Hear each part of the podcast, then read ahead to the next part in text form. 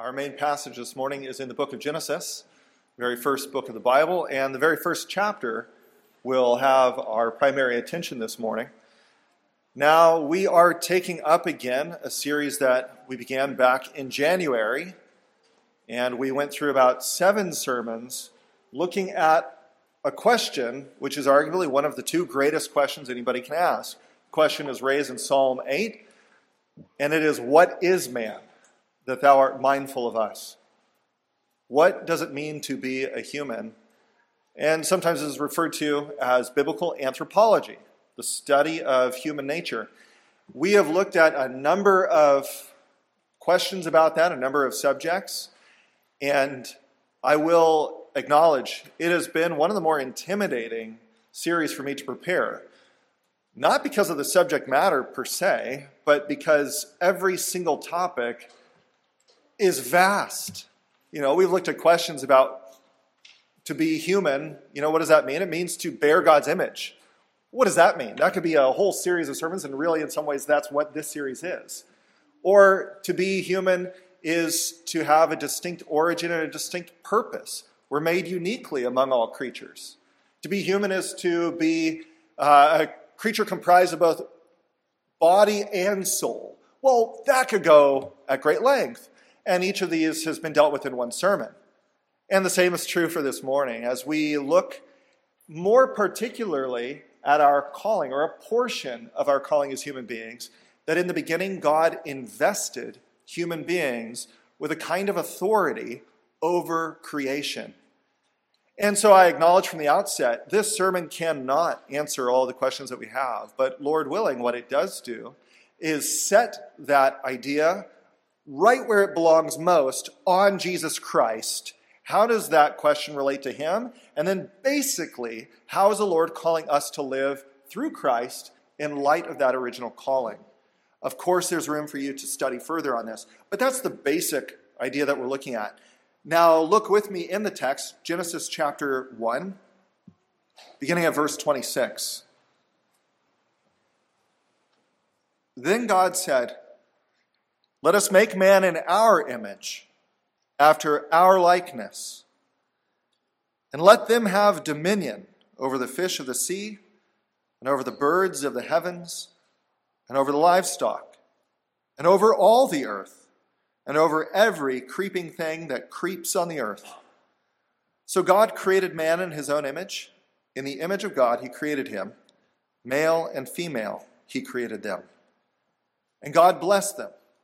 And God said to them, Be fruitful and multiply, and fill the earth and subdue it, and have dominion over the fish of the sea, and over the birds of the heavens, and over every living thing that moves on the earth.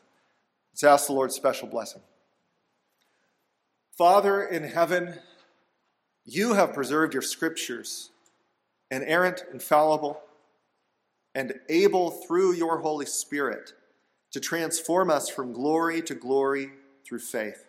We ask this morning that you would please soften our hearts to receive your message, guard us from error. Please lead us into your truth, which is the only truth. For in Jesus' name we pray. Amen. My wife and I have family back in Virginia. And that means that we have had a number of opportunities to visit Washington, D.C., and twice I have attempted to visit the White House. Twice it was not open for visitor, visitors at the time when we went there. I don't know what was going on, renovations, something, we couldn't go. But I know that some of you have been there, and part of why I wanted to go was to see the very famous gardens on the premises. Imagine that you are visiting the White House. For a moment, just hold that in your mind. And for any very young children, this is where the president lives and carries out his work while he's occupying that highest office in the land. So it's very beautiful, exquisite gardens, and you are being led through them by a tour guide. When you see one of your fellow visitors veer off the path and begin to tear up the roses and pulls from his or her pockets a package of seeds marked in large letters noxious weeds and is now planting these in the garden there. And then you see this person begins to pull together, you know, the, the beginnings of a small hut and fills it with all kinds of trash, not just any trash, but something particularly toxic or poisonous.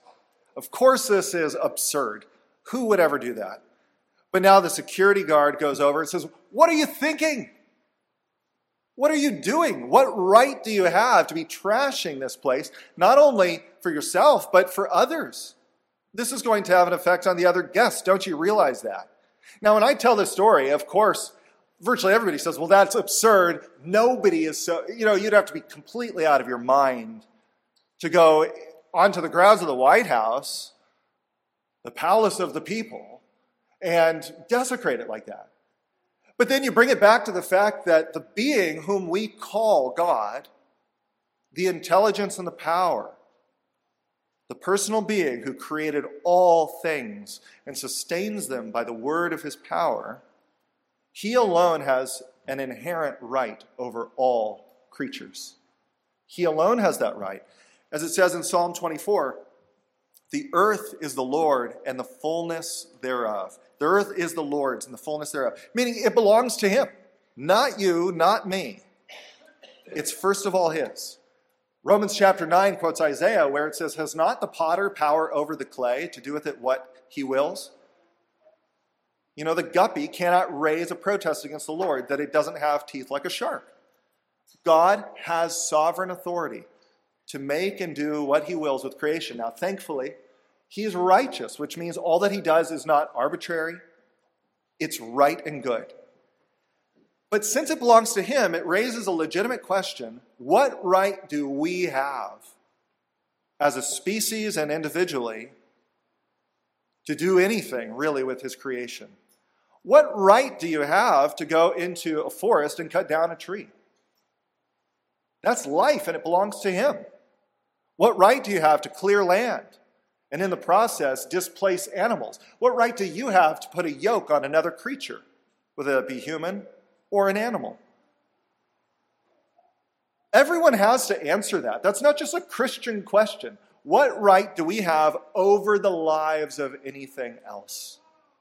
And you do have extremes. You have one extreme of people who say humans have no right at all. You know, you have to walk on eggshells to literally not hurt the tiniest microbe. How dare you? We are a virus upon earth. How do we have that right to, to harm anything? That is an extreme. In reality, almost no one holds that position, and we waste our time probably making that what we fight against. Another extreme, you have a godless philosophy, and yet one that is increasingly prevalent in the world. And this godless philosophy says that there actually is no right there's simply power. There is not authority, there's just power. In other words, the strongest just gets to choose to coerce other things to do whatever you want with them. Humans happen to be stronger than other creatures, mentally, if not physically. And so we can do whatever we want. Might makes right. That is our right. Unsurprisingly, people who adopt that mindset and then especially obtain power will be tyrannical. They will take that power and they'll live according to power rather than authority, rather than accountability. But it's not just the openly godless who tyrannize creation and tyrannize the creatures in it. Christians as well, Christians as well at times take the power that God vests us with and they use it in sinful ways, sometimes to great detriment, to great devastation of communities, of regions. And they do it because they misunderstand or neglect the responsibility that we've been given. This morning, we're going to see from the scripture that we have a right. We have been given authority to use creation towards good ends. That's our right to cut down trees if we do. That's our right to put a yoke on oxen if we do. God has given us authority over creation, for which He's going to hold us accountable. On the other hand, every single person who lives a day in this world will be called to account for the abuses that we have rendered upon creation as well. No one of us is innocent. And that's why this will drive us, Lord willing. The Holy Spirit drives you to Christ, first for pardon. You cannot atone through anything we might do in this natural world. Your best efforts to clean things up, change things, that does not reconcile you to God. It drives you to Christ, but then also to his promise he will fulfill those things that were laid upon Adam in the beginning. He will have dominion. Creation will be brought into order. But then we'll see, as those who have been brought into union with him, you have been, in this sense, reauthorized. You still have a calling to live in a way that glorifies God towards the creation. And so these are the ideas. Again, I recognize it's a lot, and we can't spend very much time on any one of these. But we need to see what is God calling us to believe and to act in light of. Now, as we do that, there are going to be three main lessons. I'll announce each of them as we come to them. Three main lessons and then some reflections at the very end. But start with this first lesson. Should be very simple, at least the, the basic idea of it. And I say this especially to the children here. Understand, you are human beings, distinct from the animals, and to be human means that you have been given authority by God to make good use of creation. You have been given authority by God, and that authority comes with a certain calling.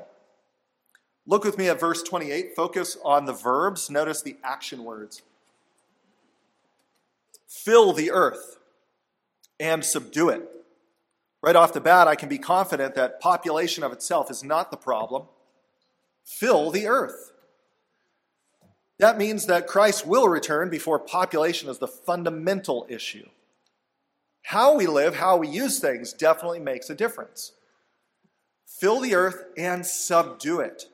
Have dominion over the fish of the sea, and over the birds of the heavens, and over every living thing that moves on the earth dominion.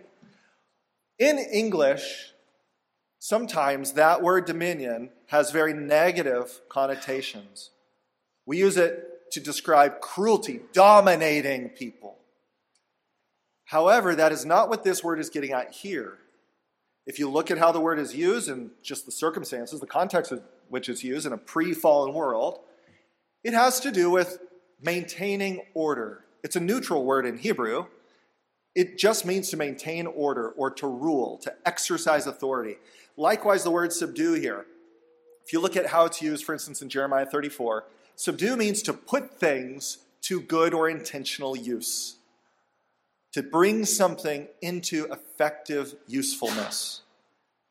That raises a question. Why does Adam even need to do this? I thought that the world was made perfect.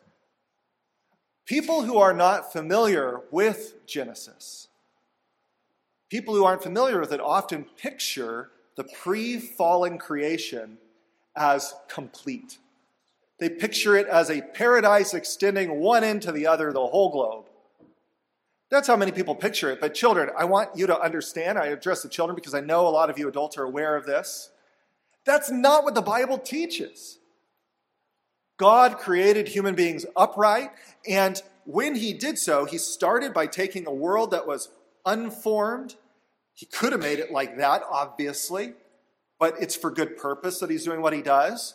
He takes that which is disordered, a formless void, it says, and first he forms the world in such a state that is covered in water. Then he begins to draw up land, and then he chooses a portion of this land to place a well watered place. That's literally what the Garden of Eden is talking about. Gan Eden in Hebrew is getting at a well watered place. So when we talk about our gardens, that's all it's really, even in our English, getting at water. And from there flow out the rivers that water the world. And where Adam is placed, there's an abundance of fruit and trees of all kinds. He has everything he needs. But just as God took that which was disordered and gradually ordered it in the creation account, so his image bearers, those called to reflect his image, were given a task. They were given a task to proceed out of the boundaries of that garden and to bring the world into greater order and bounty. Greater order and bounty and it's reflected in genesis 2.15 the lord took the man put him in the garden of eden to work it. And then the lord says go and fill the whole world. Describes a little bit later in genesis that it had not yet been tilled. And so there's this calling a cultural mandate upon human beings to go into the world to apply themselves through industry and ingenuity to make the conditions of habitability in the garden of bounty then extend to the earth.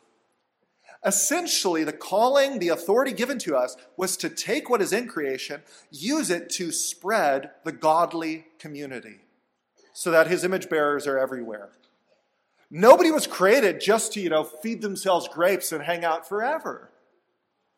Your purpose is to expand the presence of the community of God in the world and those conditions of bounty and joy. And to do so using intelligence, craft, effort, hard work. That's the original calling put upon us. Now, you notice it also says in Genesis 2:15 that Adam is commanded to keep the garden. And we might picture that as, you know, kind of keeping a rose bush. You got to trim it. You got to, you know, bring out the, the shears and make it grow better flowers. But I challenge you, if you look at how that word is used throughout the Bible, it's more like keeping in the sense of, say, a, a medieval castle has its keep. It's an ethical term, it means to guard from evil. And you find this word most often in the Old Testament, it's used in light of the priests guarding the temple from that which is unholy and impure, which means that at minimum, the calling of the human being was to carry out this work ethically, not just any way. This mandate to subdue, exercise dominion, it cannot be confused. It is not a license to abuse creatures, whether human or animal. It is not a license to be wasteful. It's not a license to be tyrannical over anything or anyone. Proverbs chapter 12 verse 10.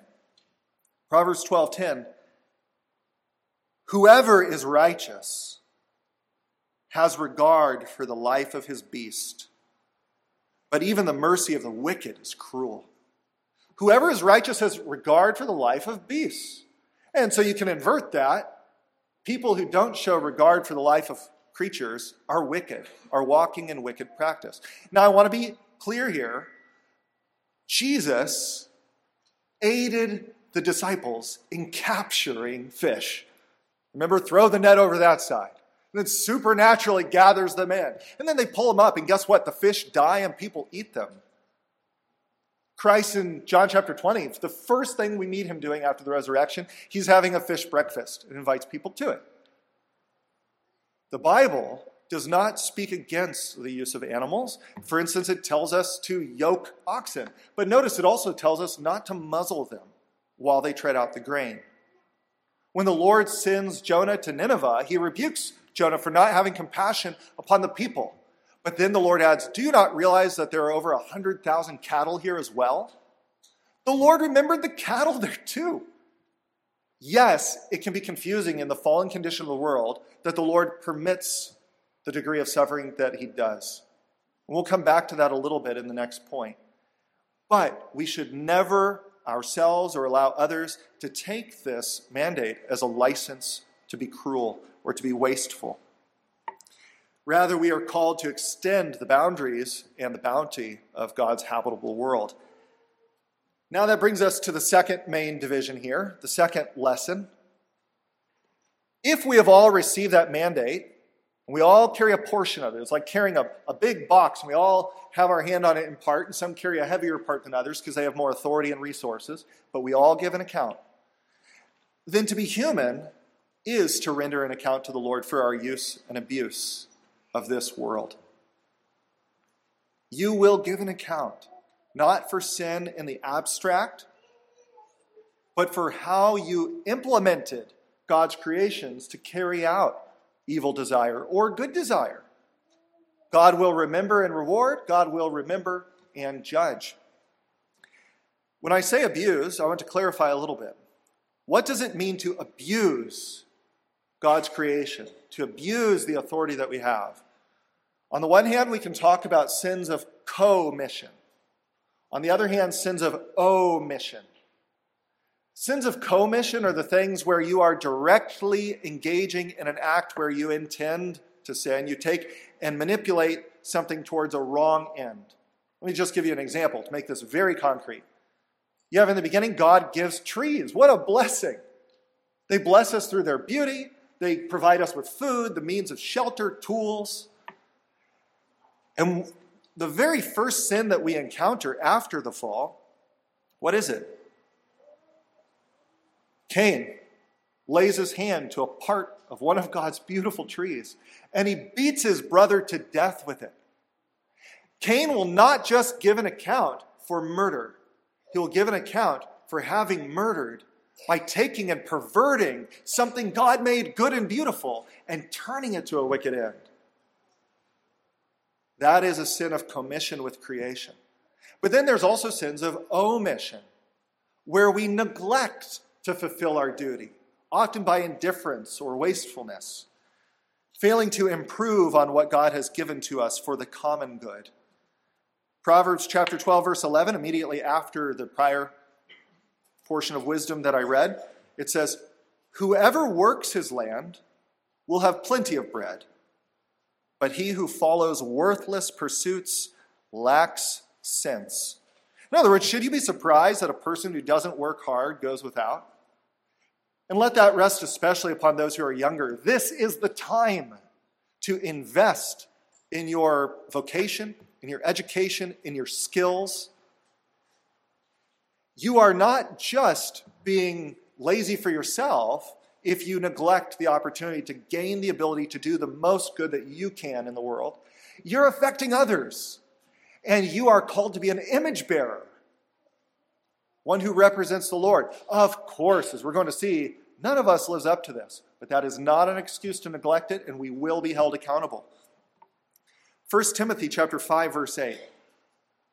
1 Timothy 5 8 anyone who does not provide for their relatives, and especially for their own household, has denied the faith and is worse than an unbeliever.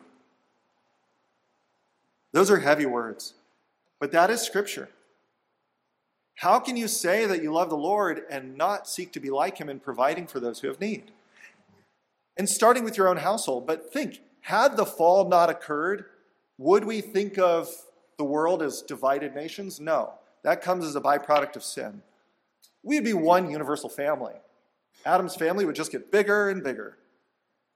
And the Lord calls us to look to concern for others as well. Now, I do want to acknowledge, I think most of you are well aware, abuses of this sort sometimes happen on the large scale and they occupy a lot of attention. Large scale abuses. For example, and I realize there are a lot of debates over which things are most harmful in the present day, and there's a venue for that. I don't think the purpose of the pulpit is to raise divisive subjects about which particular things are most harmful. I think we can agree on the example I'm going to give. In the 1850s, the Belgian kingdom saw an opportunity, and by all historical, I don't know anybody who objects to this as a fact, they took over the Congo. They had no business being there. They took over about a million square miles of land. And the Congolese people were subjected to Belgian power. Why did they do that? They knew that there were all kinds of resources in that area, and particularly rubber. What else was going on at that time? The discovery of all the utility of rubber that previously was unknown. And whoever was first to market and could corner that market was going to have power. King Leopold II authorized all kinds of things. This is fully documented. For instance, the people of the Congo were told that if they did not meet daily quotas, not only would they be maimed first as a warning and then killed, but their children, as young as five years old, would be maimed or killed. It's not surprising that in a wicked world there are some abuses. You can't control absolutely every person. We're not talking like five or ten people experience this bad treatment. 50% of the population of the Congo died within 20 years. Where was the European world at that time? How is that allowed to happen? We all do, in some way, have a hand on the box, at minimum in our prayers. And it's so easy to say, I can't control those things, and so I'm just not going to think about it because it makes me depressed.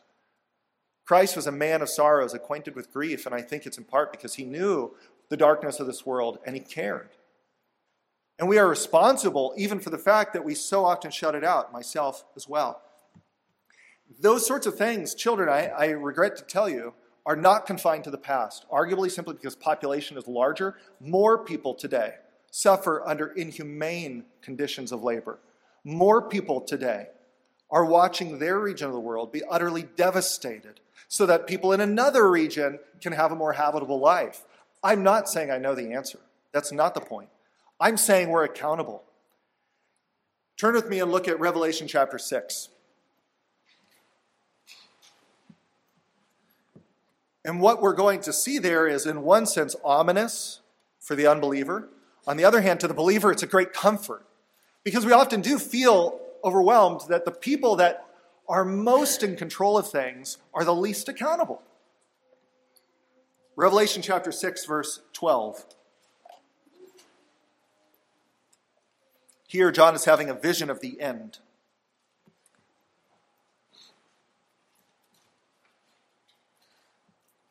And he sees the unfolding of judgments from God. And he says, When he opened the sixth seal, I looked, and behold, there was a great earthquake, and the sun became black as sackcloth. The full moon became like blood, and the stars of the sky fell to the earth as the fig tree sheds its winter fruit when shaken by a gale. And the sky vanished like a scroll that is being rolled up, and every mountain and island was removed from its place. Then the kings of the earth and the great ones, and the generals and the rich and the powerful, and everyone, slave and free, hid themselves in the caves and among the rocks of the mountains, calling to the mountains and the rocks, Fall on us, hide us from the face of him who is seated on the throne, and from the wrath of the Lamb. For the great day of their wrath has come, and who can stand? I don't know if what John sees will be fulfilled in the most literal sense of the literal sky is going to roll up like a scroll. The basic message is that everything hidden will be revealed. There's no hiding. And that cry for the mountains to fall on us and crush us is the desire for annihilation. And what's being indicated is even the great and the powerful will be held to account forever. They don't get annihilation. What they wanted was separation from God, indicated by their lives, and they will get separation from God. The powerful be held account just as the lowest. People to the ideological left, people to the ideological left are often accused of making an idol out of the environment or of being guilty of virtue signaling. And certainly many are guilty of that. And if we were speaking, if I was addressing a group who was largely to the ideological left, I would have different things to say. But I am a minister to you, not someone else. And I have to apply these texts where I am. The majority here are to the ideological right or center. And we have to remember that because other people are guilty of having an idolatry towards the environment does not mean that we can be indifferent. The opposite of virtue signaling is not vice or indifference. The opposite of virtue signaling is virtue. Actually caring for the right reasons and doing the right thing, whether anyone sees it or not. And that means that we as Christians cannot adjust ourselves to a culture that increasingly shows itself distinct from this group by not caring or by acting indifferent towards the consequences of our actions, either in other regions or for future generations. And I say that especially to the young because as people get older, they generally become more nuanced and they recognize look, okay, Christ will return, but that doesn't mean he's returning within the next 30 years, and there's going to be some consequences for choices that we make, even if they aren't immediately in this community, but often they are. And then, even if you say to yourself, well, I'm, I'm not doing those big things that are shaping the world in obvious ways, I don't know how to do a better job, I want to lay it before you this way. Almost all of us have one of these a device, a cell phone, some other piece of technology. And what is it made of? Minerals, largely. Minerals. We have nickel, we have lithium, we have silicon, And amazingly, God has ordered the world in such a way that the ingenuity of human beings can take all of those bits of dirt on the ground, form it into a configuration where we can talk to people on the other side of the world, get facts about all kinds of things, learn to know the Lord in ways that we never could have even conceived of 20 years ago. It's incredible. And who owns those minerals? Who has rights to them? The Lord. And yet, almost everyone will be guilty of the same things, turning it into a device of lust, of greed, of idleness. Now extend that out to everything you have your clothing, your car, your fridge. Everything is made of the Lord's material. Everything must be used for the Lord and will give an account for all of it. Do you not yet feel it? We're guilty. When the Lord returns and he sees the North Pacific gyre, if it's not solved in some way by then, this enormous, bigger than Texas area where we've polluted into it, I'm not saying that's going to be the death of the world. I'm saying, does Christ, when he returns, look at that and say, yeah, they did pretty good? Does he look at your life and the way that you employ your television, your TV, uh, your anything that you have, and he say, Yeah, they do rightly with it. We will give an account. Romans 8 says the whole creation is groaning under the futility to which it has been subjected by the corrupt. If this phone could talk, we'd hear everything groaning. That's what Romans 8 says. All creation and God hears it. Groaning under the weight of misuse. Ecclesiastes 12:13 God shall bring every work into judgment with every secret thing whether it be good or whether it be evil. I realize that's heavy. But that's what takes this idea and makes it not just a charge go go and be environmental stewards. That's an implication, but it's not the primary thing. All the stewardship in the world cannot remove guilt. And so we have to set both our calling, our authority, and these abuses in light of the gospel. That's what I want to do third, the final of our main headings. Set these things in light of Christ's resurrection, in light of his death, his resurrection, and his ascension. What does it mean that Christ was sent to atone on the cross? Jesus asked, Father, if there be any other way, and yet there was no other way. That means nothing you or all the nations together could do can bring about reconciliation with God. You may clean up the world, maybe that'll happen, but unless you repent and know Him, you're not going to be a part of it. Nor can all of our efforts remove the corruption from our own heart. Christ had to die. The promise of the gospel in Isaiah 53 He was pierced for our transgressions, He was crushed for our iniquities. The punishment that brought us peace was on Him. By his wounds we are healed. We all, like sheep, have gone astray. Each of us turns to his own way, but the Lord laid on him the iniquity of us all. That is the only hope. That means that there is hope for somebody like King Leopold II. I don't know if he believed. I don't know if he repented. I don't know what was in his heart. But part of the scandal of the gospel is that even somebody guilty of enormous atrocities upon human beings can be forgiven. And the Lord calls you not to set yourself above others because I've done better, I've treated. He calls you to approach God through Christ and to believe I am reconciled for all of my sins and my abuse of these things.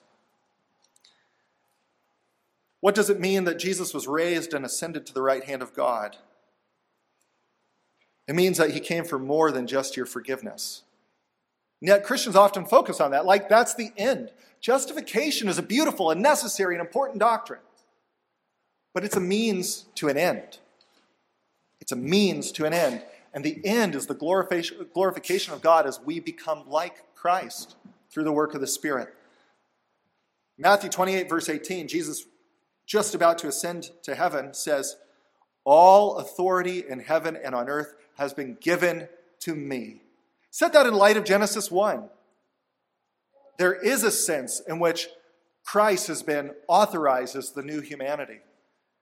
And we who are united with him have the assurance he will succeed. You will live in Christ to see the world put to right use. It means that he will cause the whole world to be inhabited by the godly. Presently, I believe that his work is focused upon the filling verb. Remember in Genesis, we saw those three verbs fill, subdue, take dominion. Presently, it's focused, not exclusively, but focused on the filling aspect. That is, through the Great Commission, he's gathering to himself disciples. What good is a new world if there's not a new people? And disciples are people who are being conformed to the right use of all things through faith. And that means that we are part of that. He's bringing us into this inheritance. Romans 8, bear with me, hear what it says there.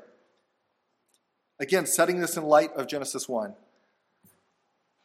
The Spirit Himself bears witness with our spirits that we are now children of God. And if children, then heirs, heirs of God and fellow heirs with Christ. Verse 23 Therefore, not only the creation, but we ourselves, not only the creation, but we ourselves, who have the first fruits of the Spirit, groan inwardly as we wait eagerly for adoption as sons, the redemption of our bodies. Understand what that means. One of the evidences of being brought into Christ is that you now have joined creation in groaning over the misuse of all things. You yearn for all things to be used in a way that glorifies God and leads to human fruitfulness, human flourishing in God's name. And that's one of the fruits that He's at work in you.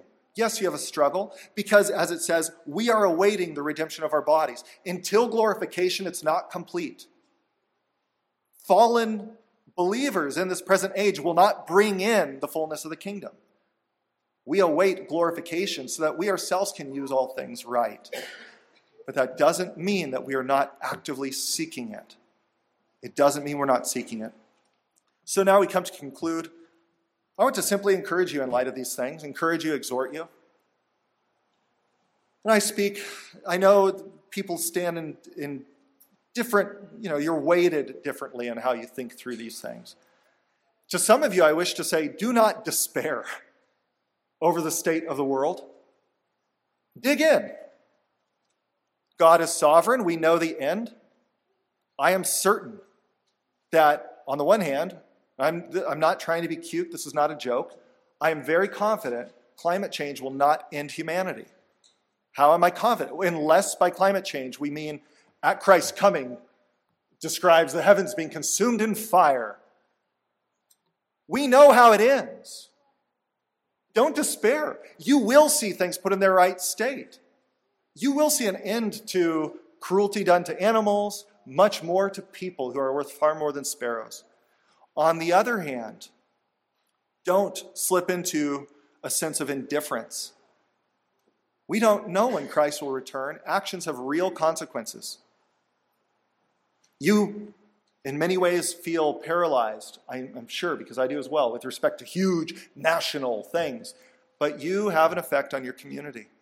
And I want to encourage you seeking to use all things well and responsibly isn't wasted effort.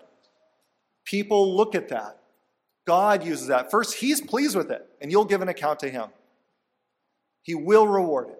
Second, God uses that to lend a credibility to the faith that he draws the elect to the faith through. Practically speaking, some people have been put off from the faith by the bad stewardship of professing Christians. Third, it renders actual benefits to the world. It makes the world more livable. And so none of this is wasted.